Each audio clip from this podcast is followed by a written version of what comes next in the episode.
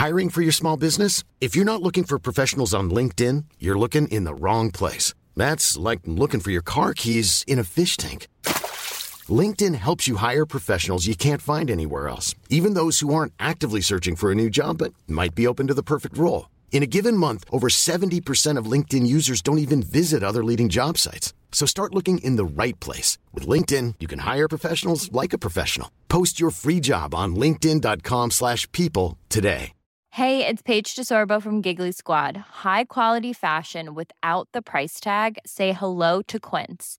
I'm snagging high-end essentials like cozy cashmere sweaters, sleek leather jackets, fine jewelry, and so much more. With Quince being 50 to 80% less than similar brands. And they partner with factories that prioritize safe, ethical, and responsible manufacturing. I love that. Luxury quality within reach. Go to quince.com slash style to get free shipping and 365-day returns on your next order.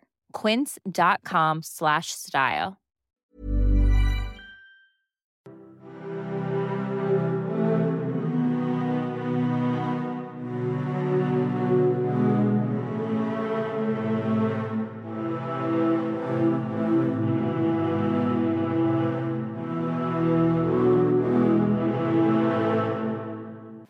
Hi there, and welcome to uh, this first of five special Explaining History podcasts to celebrate the fact that yesterday we hit the 100,000 mark. So we now have over 100,000 subscribers on the Explaining History podcast.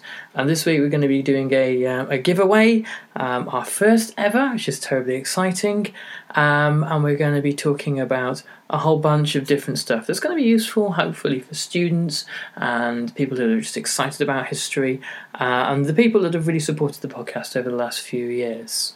And while we're on that subject, I think there there are a few people I really need to say thank you to, um, dotted around the world, who've um, come up with some great sources of support and inspiration. So, in no particular order of importance and um, no particular order of, of preference, I'd just like to say a huge thank you to Michael O'Sullivan in Dublin, um, to Mehdi Arafa in Paris, um, to uh, my, my good friend and benefactor Bill Gooden, uh, to Lucy Benson for your uh, endless support, to uh, Meredith Jensen in California for your recent kind words, and to Dr. Uh, Alex Kay, who's written some brilliant stuff and has uh, contributed to the Explaining History website in the past, and to all the good guys at IB Tauris, who have been a, a great publisher to work with, sent through some really interesting books. And there's never the expectation that uh, we're going to have to descend into the, the grubbiness of the hard sell. So uh, if I've missed anyone out, it's. Um, please don't hold it against me. I have a terrible memory. But I just want to say thank you to everybody for supporting the podcast till it's reached uh, the monster that it is and let it continue to grow. So, today I'm going to talk about a very interesting um, set of processes uh, that existed um, uh, in the, the, 1920s and 30s, really from the birth of the state of Poland at the end of the First World War through to its destruction in 1939. And these were um, related to the uh, relationship between Poles, Jews, Polish nationalism, and uh, Jewish Zionism, and how they had, a, in many ways, a strangely complementary relationship. And there was a degree of cooperation, of collaboration, uh, and um, admiration on both sides. Yet, after 1935, this existed in a climate where the government of Poland was becoming progressively more anti Semitic. The uh, extent to which the Polish government um, and Polish society was becoming anti Semitic was really um, nothing compared to what was happening in Germany. Um, and yet, the logic of um, race relations in Europe in the 19th and 20th centuries um, would tend to suggest, and it is um, totally overturned in this case, would tend to suggest that if anti Semitism had grown with um, force in, in anywhere, it should, in theory, have been in somewhere like Poland uh, more so than Germany. Um, Poland having uh, between two and a half and three million uh, Jewish inhabitants, whereas Germany having only a, a, a couple of hundred thousand. Uh, and the fact that there is a far more um, complex relationship. I mean, there is um, anti Semitism, uh, both at a grassroots and a state led anti Semitism in Poland. Um, but there are also um, far more defenders of the, uh, the, the, Jews in Poland uh, than are able to manifest themselves in Germany. Um, so let's make a start. Let's talk about Joseph Pilsudski to begin with. Well, in fact, before we look at Pilsudski, we need to look at Jan Paderewski, um, the father of uh, Polish independence, uh, the uh, talented concert pianist and composer, diplomat, and a politician who represented Poland at the Paris Peace Conference and who had spent the year or so beforehand in America, uh, speaking with uh, American Polish Jews and trying to bring the many millions of Jews who were within the current Russian Empire. Um, that uh, the, the parts of the Russian Empire that would comprise now a new Poland uh, into um, a new Jewish state. Uh, Paderewski was no anti Semite. He was uh, a guy who uh, understood that the Jews would have an important part to play in the state of, uh, of Poland uh, and that Polishness was not necessarily um, an exclusively ethnic uh, concept. Um, but the opponent to this would, of course, be Roman Dmowski, who was the head of the uh, Polish National Committee and was uh, a strong anti Semite and rival for Paderewski's uh, position.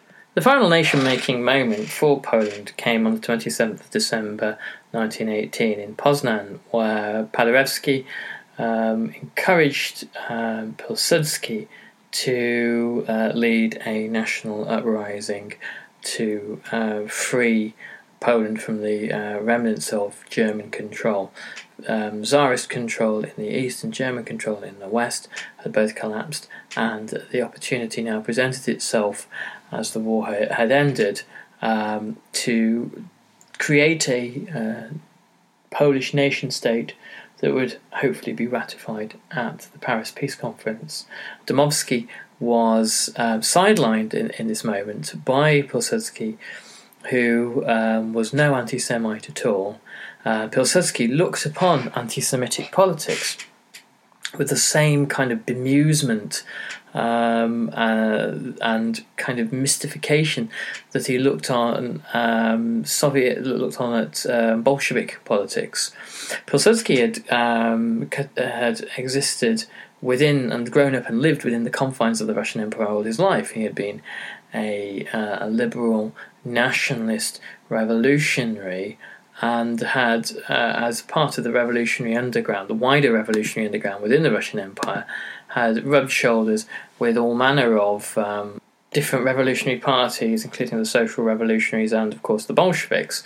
So he um, he knew um, what Lenin was talking about. He knew um, precisely what Lenin intended to do and he knew that um, Bolshevism represented a serious threat to the integrity of the new Polish state. The Polish state that Pilsudski had his eyes on was one which incorporated at least parts of uh, Ukraine uh, and perhaps might even be a federation between Poland and Ukraine. Uh, this was a uh, clear threat to um, the new Bolshevik state. So you have these um, essentially mutually antagonistic forces: a liberal nationalist Poland. That, let's face it, the uh, the liberal aspect of that um, doesn't really manifest itself too deeply with Pilsudski before we get too romantic about him, and a uh, new Soviet state across the border. Both um, look upon the Ukraine as being uh, their future. And finally, you have the pariah state of Germany from 1919 onwards, who has been um, penalised and punished in order that Poland might um, be allowed to live. Or this is at least the way that German nationalists tend to see it. So, in essence, the fourth nation that exists within this uh, milieu is the uh, nation of the Jews of Poland. And as the new um, state of Poland emerged and developed, the relationship between the Poles and the Jews would uh, develop and transition as well. And a strange romance develops between the uh, most ardent uh, Polish nationalists on the right and the um, extreme right wing end of the Jewish Zionist movement, namely the revisionists, of whom uh, Vladimir Jabotinsky and Menachem Begin are the most uh, pivotal characters throughout this time period. Now, you may well have heard my previous podcast on Menachem Begin, and it's got um, a lot of stuff that pertains to this in it. So you might find that useful as well. So you can check it out. I probably did it a year, it seems like a year ago, it could be a whole bunch longer. Pilsudski had been popular with the Jews, he had had a very good relationship with them, and there were um, a, a there was a large section of Jewish population that believed that Jewish people had a future in Poland. There were um, Zionists who argued that actually the Jews had found their Zion anyway, that it was alongside the Poles, and that together Poles and Jews would build the new Poland uh, together.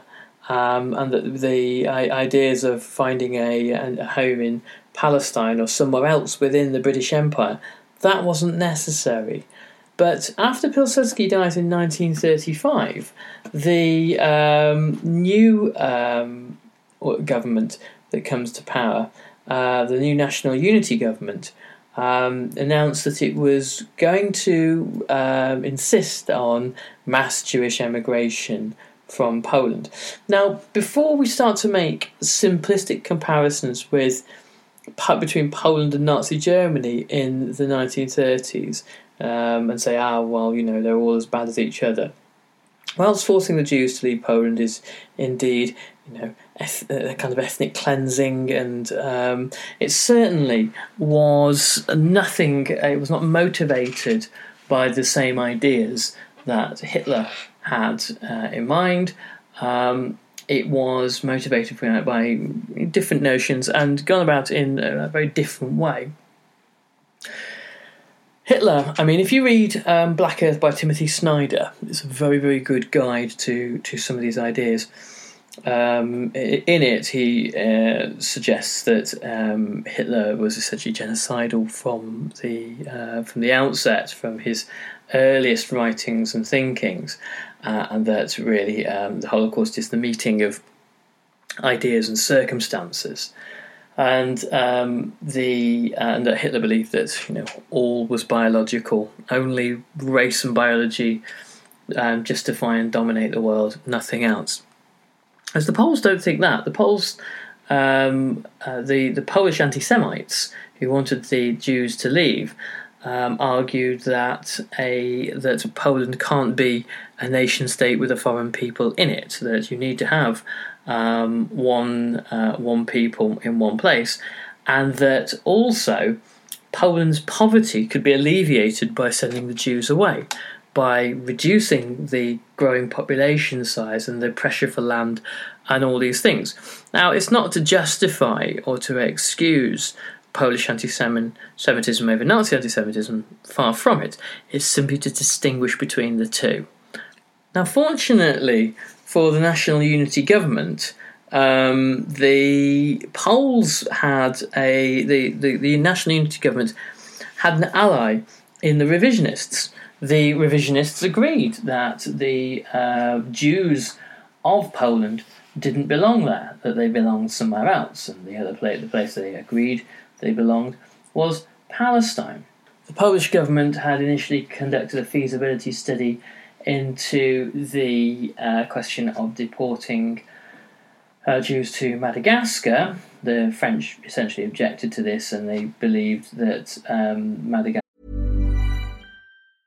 Ready to pop the question? The jewelers at BlueNile.com have got sparkle down to a science with beautiful lab grown diamonds worthy of your most brilliant moments. Their lab grown diamonds are independently graded and guaranteed identical to natural diamonds, and they're ready to ship to your door. Go to Bluenile.com and use promo code LISTEN to get $50 off your purchase of $500 or more. That's code LISTEN at Bluenile.com for $50 off. Bluenile.com code LISTEN. Planning for your next trip? Elevate your travel style with Quince. Quince has all the jet setting essentials you'll want for your next getaway, like European linen, premium luggage options, buttery soft Italian leather bags, and so much more. And it's all priced at 50 to 80% less than similar brands. Plus, Quince only works with factories that use safe and ethical manufacturing practices. Pack your bags with high-quality essentials you'll be wearing for vacations to come with Quince. Go to quince.com slash trip for free shipping and 365-day returns. I'm Sandra, and I'm just the professional your small business was looking for. But you didn't hire me because you didn't use LinkedIn Jobs. LinkedIn has professionals you can't find anywhere else, including those who aren't actively looking for a new job but might be open to the perfect role, like me. In a given month, over 70% of LinkedIn users don't visit other leading job sites. So if you're not looking on LinkedIn, you'll miss out on great candidates like Sandra. Start hiring professionals like a professional. Post your free job on linkedin.com/people today. Would become dominated either by Jews or Poles, neither of which, in the eyes of the French, was particularly an attractive thing. When Leon Blum, the uh, Jewish uh, Prime Minister of the national government, uh, came to power, um, the Poles were encouraged and they thought that there might be some kind of arrangement um, that could be made with a, a, Jewish leader, but they had no such luck. Um, initially, the Nazis were interested in the idea of shipping all of Europe's Jews to Palestine. Uh, Adolf Eichmann himself goes there in 1937 and realizes it's a dead letter, that the British simply won't allow it. But there are significant forces within the Nazi uh, party that say, well, well, well, we do not want a Jewish state emerging in the Middle East. Given the way we currently treat the Jews, and probably how we will be treating them in the future, this kind of revanchist uh, state where uh, the German people's deepest uh, existential threat uh, lies uh, that can you know, spend a good amount of time arming and equipping itself. This would be this, this this would be a terrible idea. So it's the um, uprisings again by the Arab population within the Mandate of Palestine uh, against the British that spell doom for any further plans to um, populate uh, to allow mass uh, Jewish immigration into Palestine. And the pressure of uh, Nazism on the, the, the, world Zionist movement makes itself uh, apparent in 1935 when that movement splits. There are uh, Zionists um, who advocate a gradual introduction of Jews into Palestine and uh, an attempt, firstly, to try to build neighbourly relations with the Arabs before any further Jews come. Uh, but Jabotinsky uh, in 1935 says simple mass immigration now. This is the only thing that will uh, that will save us. And um, when we get there, what we do with the Arabs really is force them from their land um, and create this militant state of Israel. Um, he believed that a uh, an Israel that spanned both sides of the River Jordan, and perhaps that stretched down into the Sinai, uh, and had an outlet onto the onto the Red Sea, was the only viable state that could be uh, created. So a uh, a very big uh, state of Israel. Um, Jabotinsky hoped that the Poles would gain the mandate uh, of Palestine from Britain um, it, a lot of this is kind of pipe dream stuff. But the the British by the mid 1930s are quite fed up with Palestine. It doesn't. It's not worth really anything, um, and it causes an immense amount of uh, trouble.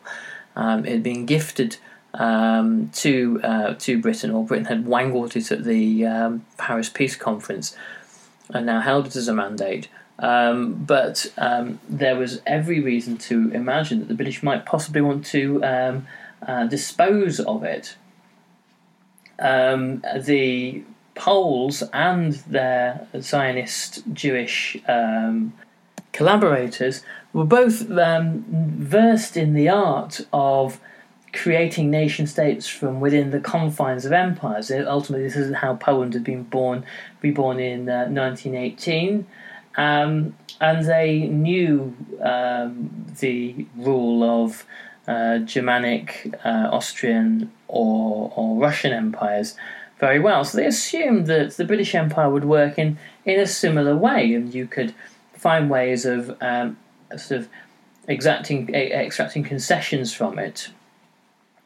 Um, the strength of revisionism um, was based mainly, however, in Poland itself, not in, in Palestine. There were obviously uh, revisionist Zionists in Palestine at the time, but revisionist, um, the kind of the legions really of revisionist Zionism are in Poland in the guise of the Betar youth movement. Uh, the Betar youth movement was predominantly right wing um, revisionist Zionist.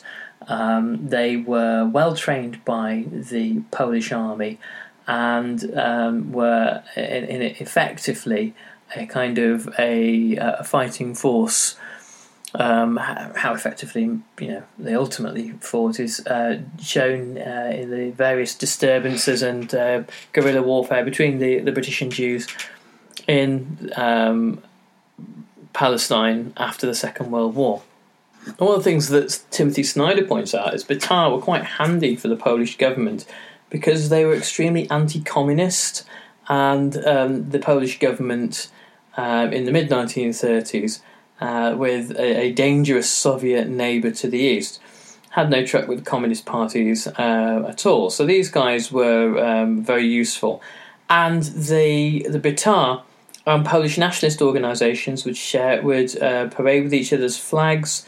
Uh, Betar uh, often sang Polish patriotic songs, and there there is this curious paradox of this a Zionist organization, an organization that wants to establish a, a, home in Palestine, feeling proud and patriotically, if not Polish, then at least deeply affiliated to the Polish nation, seeing them as comrades in arms and brethren.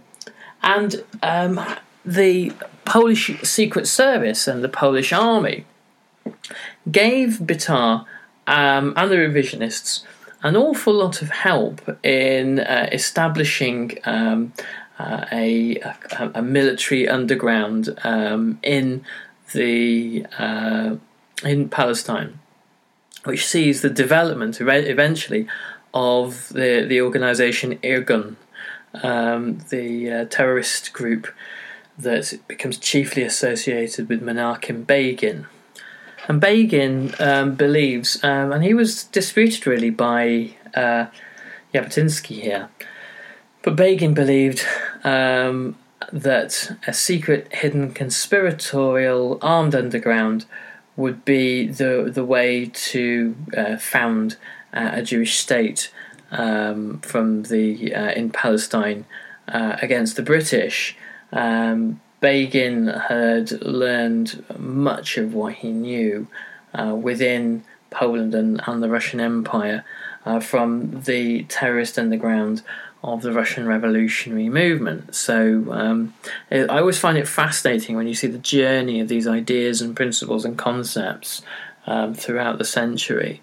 Um, and the uh, uh what what Begin was bringing to Palestine was essentially Russian revolutionary terrorism. Irgun was connected to the Polish government.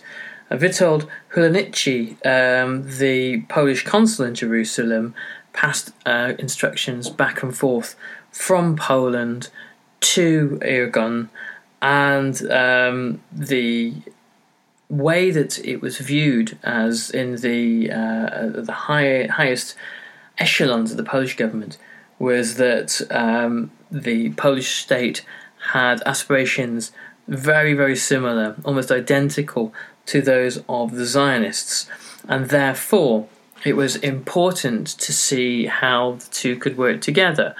The Poles, as we've already mentioned, um, after 1935, the Polish government was keen to see how Pole, uh, Polish Jews could be removed en masse from Poland, and Palestine seemed to be uh, the place to do it. And therefore, using Irgun as the leverage to uh, bring about some kind of confrontation with the British, where hopefully the British would either abandon the mandate and then the flood doors would open, or the British would decide to relent and allow mass Jewish immigration because it was the path of, of least resistance. Um, this was this was the uh, the strategy. I mean, neither side, of course, know that within three years' time Hitler will decisively intervene in Poland, um, and the, uh, the, the Poles' problems um, vis um, the uh, the size of their population will be dealt with in a whole horrific new manner. Because I suppose one way that you could interpret all this, if you're going to look at this from the uh, from from economic history, an economic history standpoint, the um, decision to uh, go for whole scale deportations of Jews from Poland in 1935, um, even if it has the cooperation of the most extreme um, elements of Zionism anyway, is in some ways explicable by the Great Depression. You know, you see this worldwide collapse in agricultural food prices uh, and poverty uh, coming particularly to the countryside over much of Europe and America, um, and the uh, desire, therefore, to lower the population, to get rid of surplus population, you know, and, and therefore unemployment. Uh, and the surplus population you start with is your Jewish population. Now, it goes without saying that, of, course, not all Poles signed up to this um, uh, policy, and it was fiercely contested within Parliament and fiercely contested particularly by the parties of the left, the Socialist and Communist parties, who were outraged and appalled uh, that it was even being considered that the uh, Poles should be shipped overseas. But this um, outrage didn't stop uh, a gradual increase in anti Semitic policies in the second half of the 1930s, such as um, banning kosher slaughter, and a decision by universities, social clubs, and other institutions to uh, discriminate uh, against Jewish members um, and to uh, present Jews as the uh, causes of communism uh, atheism, and all the other sins of modernity uh, itself. Uh, so uh, a lot of this was designed to kind of um, in, uh, encourage the Jews um, to consider um, emigration to uh, Palestine. Um, but by 1939, um, there was still a, a large Jewish minority in Poland and an indication that the Zionists, uh, the revisionists particularly, were not as popular throughout the uh, population, uh, the Jewish population in Poland, as one might think, was the fact that the Bund Party, the original Jewish Socialist Party, the oldest Jewish um, Socialist Party, um, who were committed to staying in Poland and building a socialist society along with the Poles in Poland, did remarkably well in the 1938 uh, elections. So the danger for historians is this: um, is that we know what happens next, and we know it's terrible. We know that in September 1939, that the Germans invade and inflict unimaginable cruelties on both Poles and Jews alike. Um, and so we know that the the world in which uh, uh, we, are talking of um, Polish nationalists and uh, of um, Zionists that this was a, a kind of uh, one with a, a, limited time period. But we have to remember that they didn't know that. Now, this might seem obvious and rather trite to say, but it's very important not to get into this kind of teleological mindset where we start to think about ideas of uh, inevitability or looking at the end point and trying to work backwards. Because you know that's bad history. It doesn't work for, or help anybody. Okay, so I'm going to finish there. Um, and just uh, suffice to say, um, we're still running a um, crowdsourcing, crowdfunding uh, campaign to make sure that we can continue to uh, cover the hosting for Explaining History. So if you can make any donations at all, um, uh, then I'll be hugely grateful. And the link is, uh, as ever, uh, comes with this podcast. Anyway, enjoy. Thanks very much, and thanks for all your support. All the best. Bye. Mom deserves the best, and there's no better place to shop for Mother's Day than Whole Foods Market. They're your destination for unbeatable savings, from premium gifts to show-stopping flowers and irresistible desserts. Start by saving 33% with Prime on all body care and candles. Then get a 15-stem bunch of tulips for just $9.99 each with Prime. Round out Mom's menu with festive rosé, irresistible berry chantilly cake, and more special treats. Come celebrate Mother's Day at Whole Foods Market. Even when we're on a budget, we still deserve nice things. Quince is a place to scoop up stunning high-end goods for 50 to 80% less than similar brands. They have buttery soft cashmere sweaters starting at $50, luxurious Italian leather bags, and so much more. Plus, Quince only works with factories that use safe, ethical, and responsible manufacturing. Get the high-end goods you'll love without the high price tag with Quince. Go to quince.com/style for free shipping and 365-day returns.